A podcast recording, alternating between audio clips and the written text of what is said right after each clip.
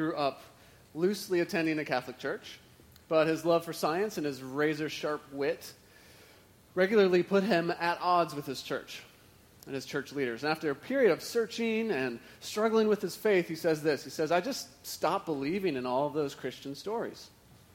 Mike still has some friends who are Christians, and he admits, though, that his conversations with them usually leaves him disappointed, and at this point, he can't imagine coming back to faith in church. Kelly is a nomad. She grew up in a conservative Christian church. Both her parents are still committed church members. And Kelly describes struggling with an anxiety disorder, never feeling like she really fit in the church. She says, the first strike was the youth group, where I didn't fit in and no effort was made to help me. The second strike was in college when the campus ministry I attended started talking about quotas for getting people saved. The third strike was the judgment my parents received from their church friends about me. They told my parents that they did a bad job raising me. Kelly, as a nomad, hasn't lost her faith in Jesus, but she's lost faith in church. Nathan is a fighter. When he was a kid, his parents split up, which began this process of wrestling with what he thought he believed. As a lead singer in a successful band, he's often embarrassed by how, how many Christians interact with and make music. And he wants a faith that matters to the way that he writes music, the way he engages with music. And so while Nathan resists much of the baggage surrounding his upbringing in church, he's still fighting for a vibrant faith that will infuse his life and infuse his work. I've adapted all three of those vignettes from a book by David Kinnaman. It's called You Lost Me. David Kinnaman is the president of the Barna Group, and his goal in You Lost Me is to present his research about why so many young people are giving up on church. Of all of the young people within the Mosaic generation or, or millennial generation that have some sort of Christian background, Kinnaman's research has shown that fifty-nine percent have dropped out of church. Many have lost their faith completely. So that means if you are a twenty-something or a teenager here today, you guys, three out of five of you, if you follow this trend, will drop out of church the next ten years. And almost half of you will lose your faith entirely. That's the trend. My hope is that Warehouse two forty-two and other churches here in Charlotte will radically buck that trend. That one hundred percent of this millennial generation, you guys, will stick it out, continue to belong to Christ and his church ten years, twenty years, thirty years, your whole life, and that you'll actually be the leaders. That's my hope. And you know, this dropout trend, fifty-nine percent of millennials, it doesn't just apply to that generation. It applies to people of any age. There's this growing trend among churchgoers of all ages, uh, and they're leveraging blogs and social media to, to recount their struggle with faith, to recount um, often this, this conversion to atheism or agnosticism or various non-Christian religions and spiritualities. It seems like every week I'm hearing about another former Christian pastor or some sort of celebrity figure, musician that has just given up on Christianity and for sure the church. And each of those stories is, of course, unique. Particular backgrounds, struggles, personalities, all of that.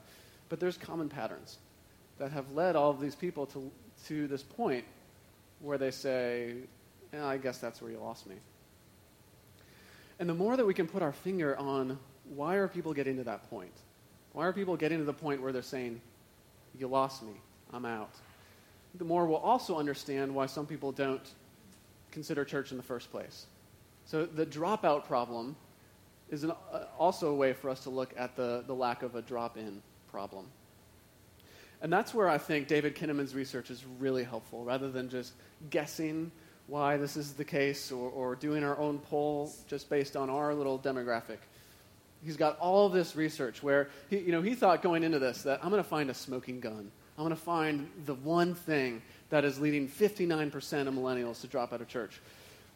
But that wasn't the case. He discovered this whole web of, of disconnections that are leading to this, I guess, where you lost me moment. And it's those disconnections that I'm going to use to form the backbone of this series um, and addressing one at a time as the weeks go, go by here.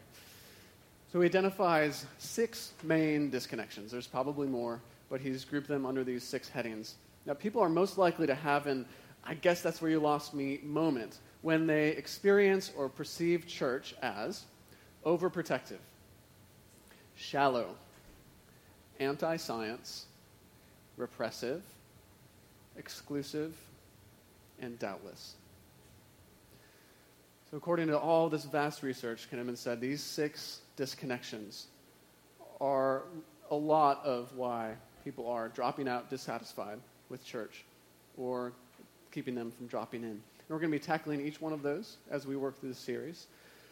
And part of that process is to acknowledge guilty. I mean, guilt, guilty is charged. We are part of the church as Warehouse two forty-two. We are a church. We have driven people away. We have been unsticky. We're part of the problem. We've dropped the ball. And, you know, if you've been on the receiving end of that, whether here at Warehouse or at another church, uh, it's an opportunity to say, I am so sorry. That's not the way it's supposed to be. You should not experience this stuff in a church. That's not the way church is supposed to be. It's supposed to be a beautiful community, this this church that's sticky because people want to be a part of the community and don't experience overprotection, shallowness, anti-science attitudes, repression, exclusion, doubtless, all of that. So we're going to be unfolding those over the next seven weeks, and I hope you come back and do this journey with us wherever you are in the spectrum of belief and whatever you think of church. Your your voice is really important. I would love to hear your feedback as we go through this, particularly if you are someone who's experienced this or is tempted to drop out of church because of these things. Today, though, I want to start big picture, and I want to set the stage for this discussion and, and actually raise the stakes for the importance of this discussion. Kinnaman has already helped us set the stage just on a, a sociological level and, and the result of these polls to understand those six main disconnections, but I think it's really important for us to also understand, to set the stage with a biblical vision for what God has intended the church to be, and, and then also a biblical warning to a sleepy, unsticky church. And when I want to be reminded about what the church should be and, and what our calling is, I like to go to the book of Revelation, which if you're familiar with the book, you might think, that's weird. Isn't this a book about these prophetic visions and, and these hard-to-understand images? And that's in there for sure, but at its heart, the book of Revelation is not about some distant future that's irrelevant to our lives now. The book of Revelation is about how we should live now as the church, as those who are following the risen Jesus, in light of the future. How should we live now between the resurrection of Jesus that we celebrated last week and the promises of, of his return in the future? Now, the book of Revelation is, uh, surprise, surprise, a revelation. It's a, it's a vision delivered by the risen Jesus to John, one of Jesus' initial disciples. And John's mission with this vision is to deliver it to all the churches, the churches scattered throughout the, the first century Mediterranean world. And the intro actually says that John is writing to uh, the seven churches.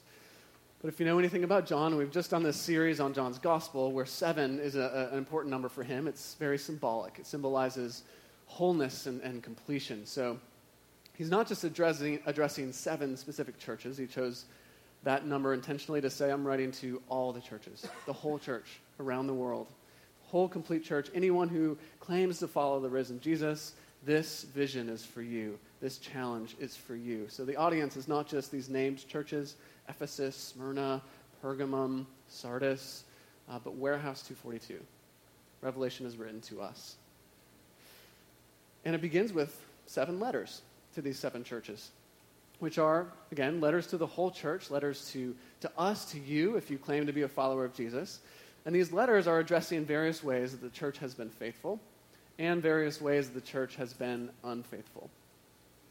And each letter ends with this phrase, whoever has ears, let them hear what the Spirit says to the churches. In other words, this is important. Listen up. Tune your ear to these letters. I want to focus on one of them this morning. I want to look at the letter to the church in Sardis, the city that's located in what's now western Turkey. But again, it's us as well. And the letter begins this way. These are the words of him who holds the seven spirits of God and the seven stars. I know your deeds. You have a reputation of being alive, but you are dead. Wake up!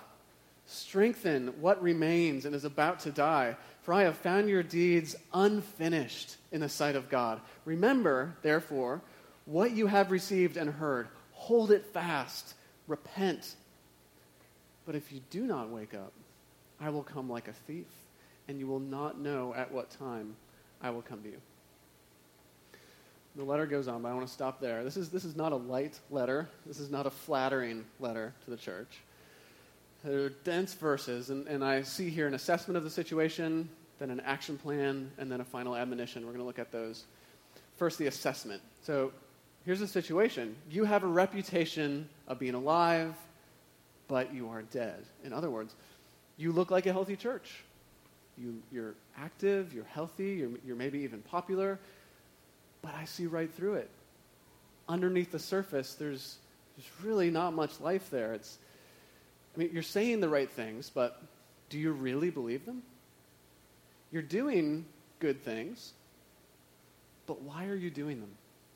Who are you doing them for?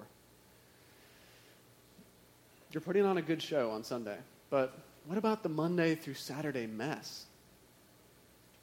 You're checking the boxes, but what kind of faith does that require to check boxes? Now, it's really important not to let that assessment and those questions just blow by you. Uh, it's dangerous, I think, to assume that these questions are not relevant for you or for me if you're a follower of Jesus. So stop, pause, do some self-examination. Think about, is following Jesus and being part of the church just something external for you? Something you do, something good, what other people do? Or has it penetrated your heart and your desires and your dreams and your passions and your lifestyle? A church is only as alive and as vibrant and as effective as the individual people who make up the whole. This assessment and this series, this whole series, it's not just about the church kind of abstractly as a group of people. It's about you, and it's about me, it's about us, it's about those of us who claim to follow Jesus, claim to be a part of his church, and about the people that we have, whether intentionally or unintentionally, driven away. And what is the vision for what we're actually supposed to be and live this out? Here's how this assessment connects to Kinnaman's research, you know, of, the, of the disconnections and the dropout phenomena. If, if people who long for an authentic faith discover that, that on the surface, things look good, things are going well, but underneath, things are dead, they are gone. And if, if you're searching for a true expression of faith, authentic faith, you, you experience this lifelessness. I mean, who can blame people for, for dropping out, for giving, giving it up? Because if this faith doesn't impact everything, then, then it's not real faith. It's just the motions, it's just the culture, it's just... And a lifeless church is an unsticky church, which brings us to the action plan. What are we going to do about it? It says, wake up. Strengthen what remains and is about to die. Wake up to everything God created you to be and to do. Wake up to your opportunity to join in God's mission, which impacts everything. Wake up to the truth and the beauty and the goodness of God that, that shines through all things, but that you might be missing. Uh, wake up to everything God desires your life to be. Wake up and realize that you've barely started. Wake up and, and realize that people's lives are on the line. Wake up and realize that we need to be the church. We need to be sticky. So this action plan, wake up, realize what you've received, and align your life with it. Live it out like you really believe it. Which is why verse three says, remember, therefore, what you have received and heard. Hold it fast. Repent.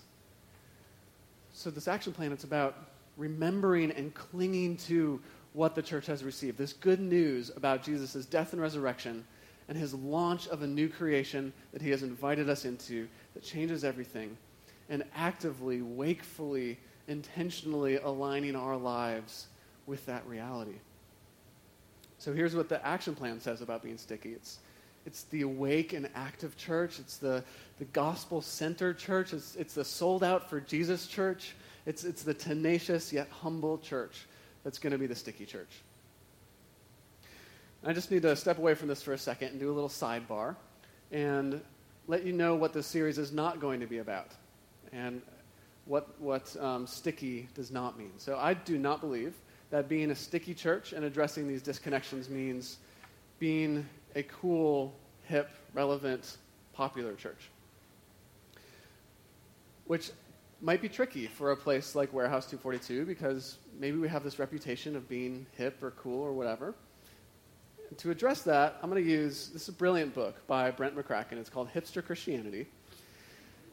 And he has this series of slightly tongue-in-cheek questions to help you identify, are you a hipster church? So you ready? Does the church have a one-word name that is either a Greek word, something evocative of nature, or something otherwise biblically obscure? Warehouse two forty-two. Does the pastor frequently use words like kingdom, new creation, authenticity, and uh, incorporate N T Wright into his sermons? Guilty. Does the church advertise a gluten-free option for communion? So true. Do at least two members of the worship band regularly support uh, sport V-neck T-shirts or skinny jeans? I don't know. I, I, I think it's true. I don't know. Has a Sufjan Stevens song ever been performed as worship? Three weeks ago. Yes. All right. So if you've answered yes to all these questions, chances are you're talking about a hipster church. So okay. So we're a hipster church. I'm okay with that. I really am. But our stickiness and our faithfulness does not depend on being a hipster church. It's not, that's not what it's about. Um, and I want to read another snippet from Hipster Christianity because uh, I think it connects with this action plan and what it really means to be a sticky church from, from Revelation three. So Brent says, if, if cool Christianity exists, it's not going to be because we have packaged it and sold it. No, it's rather an organic phenomenon that happens because of the nature of the community that the gospel has entered and transformed. Here's what he's saying. If Christianity is cool, it's because it's inherently cool. Like, the gospel is the coolest news ever. And it, it has the power to transform your life into the coolest thing ever. And all, all of the stuff surrounding it from our culture or whatever, you can take it or leave it in one sense, but it's a byproduct of receiving and holding fast to the good news of Jesus and living that out in everyday life. Um, and the hipster stuff, you know, it's it's relevant to the extent that it's a byproduct of the gospel. And I, and I can argue that cultural engagement and artistic excellence and all the things that we value here are a byproduct of the gospel. But you need to keep the first thing the first thing. Does that make sense? That, that's why being sticky is not about being relevant. Well, it is if that relevance is a byproduct of the gospel. And I'll come back to that in a few minutes. But just to continue in Revelation three, we've looked at the assessment, looked at the action plan, and then it ends with this admonition. It's very serious. Uh, if you do not wake up, I will come like a thief, and you will not know at what time I will come to you. And it's really appropriate that Jesus is saying this to the church in Sardis, because Sardis was this historically impenetrable city. So situated up on high cliffs, big, huge, sturdy walls.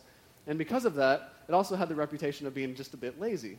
The guards kind of sitting on their hands, having a good time.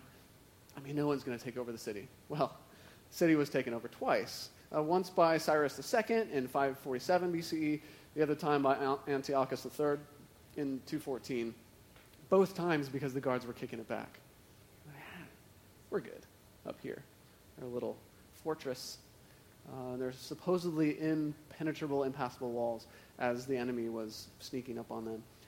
And Jesus uses that to say, look, be on your guard. Because I'm going to return and surprise you with my coming, just like the city of Sardis was surprised. So don't sit on your hands.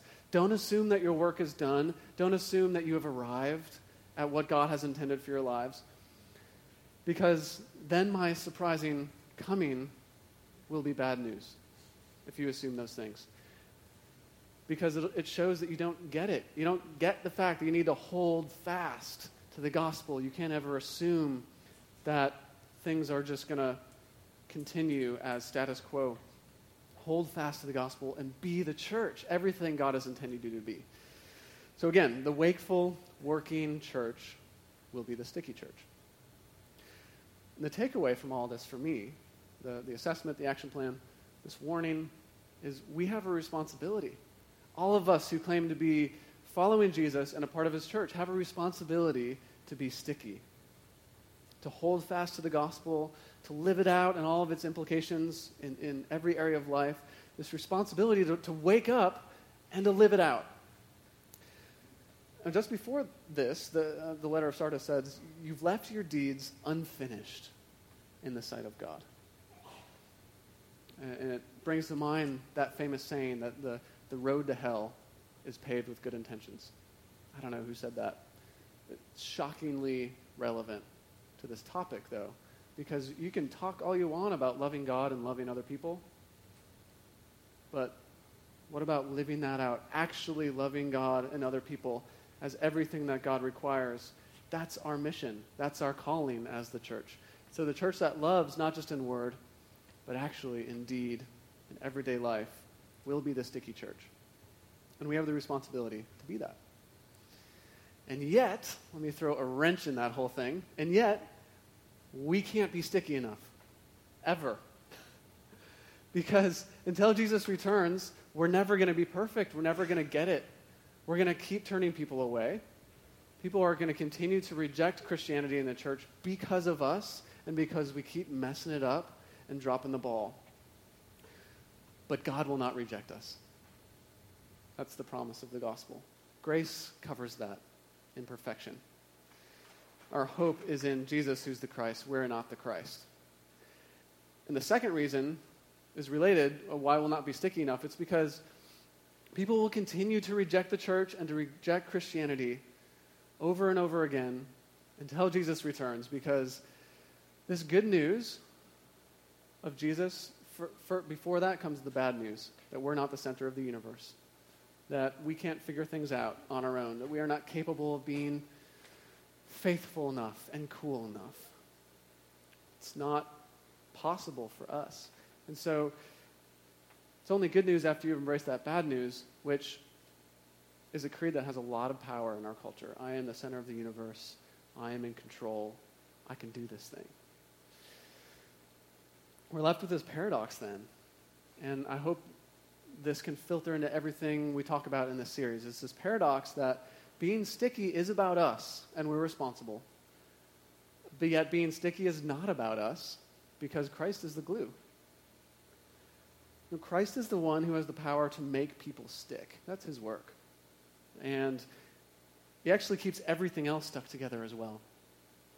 That's actually my paraphrase of, of Paul's beautiful words in Colossians one. I want to read this whole passage. It's about who is Jesus and, and what's his work. Well, Jesus is the Son, the image of the invisible God, the firstborn over all creation. For in him all things were created, things in heaven and on earth, visible and invisible, whether thrones or powers or rulers or authorities. All things have been created through him and for him. He is before all things, and in him all things hold together. He is the head of the body, the church. He is the beginning and the firstborn from among the dead, so that in everything he might have the supremacy. Isn't that beautiful?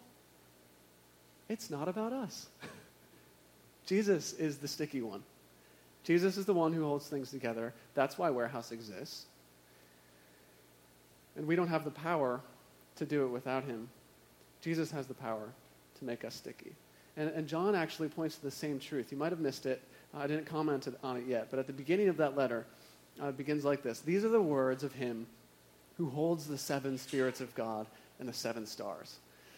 At the beginning of this whole vision and revelation, uh, John sees this This glorious figure. It says his face is shining uh, as its brilliance like the sun. It's the risen Jesus. And, and John collapses at his feet. Uh, and Jesus is standing amidst these seven lampstands, and he's holding seven stars. He says to John, "Don't be afraid. I'm the first and the last. I am the living one. I was dead, but look, I'm alive forever and ever, and I hold the keys of death and Hades." And then he says, "Write what you've seen. You've seen seven lampstands? Those are the, that's the church. I'm in the midst of it. See the seven stars? Those are the angels of the churches. I have them in my hands. In other words, he's saying, I'm, I am right there in the midst of it. You might think that churches are all out there on their own, trying to, to make a mark, trying to, to, to fulfill their mission, but I'm in the midst of it all, and you wouldn't exist without me holding it all together. I'm the glue. I'm the first and last. And look, until we settle into that truth, we're not going to be sticky. Until we, we rest on the truth that Jesus is first and last, that he is the one who holds it all together in the middle, it's not going to work. You can try everything, and it's not going to work. But once we settle into that, we have this freedom to be sticky, to, to live out that responsibility that Revelation three talks about of, of waking up. So here's the upshot of it all, and I want to state it as, as the paradox that I think is at the heart of all Christian existence. The paradox is this: wake up and be sticky. Live it out. Wake up and let Christ be the glue. It's both. So let's pray. Lord, thank you for yeah, such challenging words in Revelation three. Um, words that are meant to rouse us, to, to wake us up, to get us working, to spur us into action. So I pray that you'd make us really receptive to those. Don't, don't let us pass them by or, or, or think that they're irrelevant to us.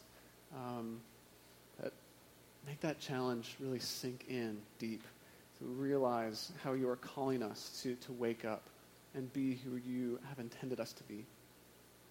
Um, in the m- meantime, God, forgive us for the ways that we have fallen so short of that, um, for our unfaithfulness, for unstickiness, for all of the things we've seen today that have caused people to say no to you.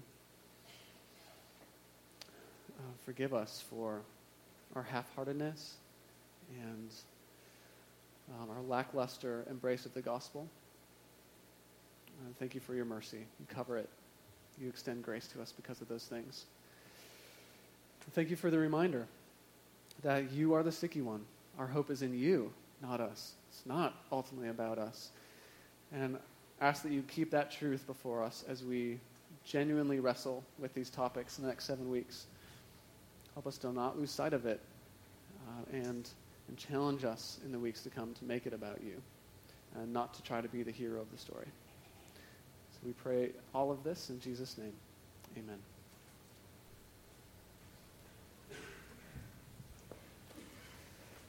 Last but definitely not least, we're going to be doing something we've never done here at Warehouse before. I will be lip-syncing Justin Bieber while performing a mime. No, I will not. No. One day. One day. Today, though. Whoa.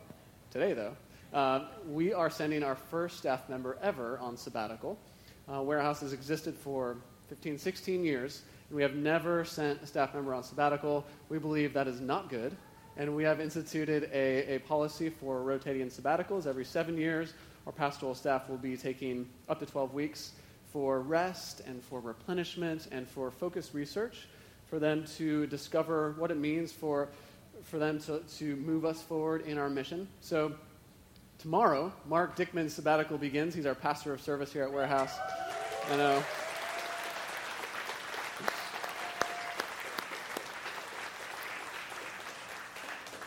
So uh, there, he's off tomorrow, and he'll be out until early July, which means no emails, no phone calls, nothing. He's out. And he'll talk a little bit more about what he's doing. You guys, you guys can start coming up now. But I think it's really important to, to emphasize This is this is crucial for us to be doing this, because I think particularly because of the burnout rate of pastors or anyone who works for a church. Um, and Mark will admit that he, he had a point in his life where he thought that burning out for Jesus was the noble path. At least one, At least one noble path, yeah. And um, it's not. It's not what God intends. God intends this rhythm of work and rest, and that's a weekly rhythm, it's a monthly rhythm, it's a sabbatical rhythm as well. And so we're really excited for you guys to do this, and let's hear a little bit more about what you're doing and how we can pray. Combining words from Revelation three and Colossians one as God's word to us this morning, so receive this benediction. Wake up, strengthen what remains and is about to die. Put your hope in Christ, the sticky one, who holds all things together. Go in grace.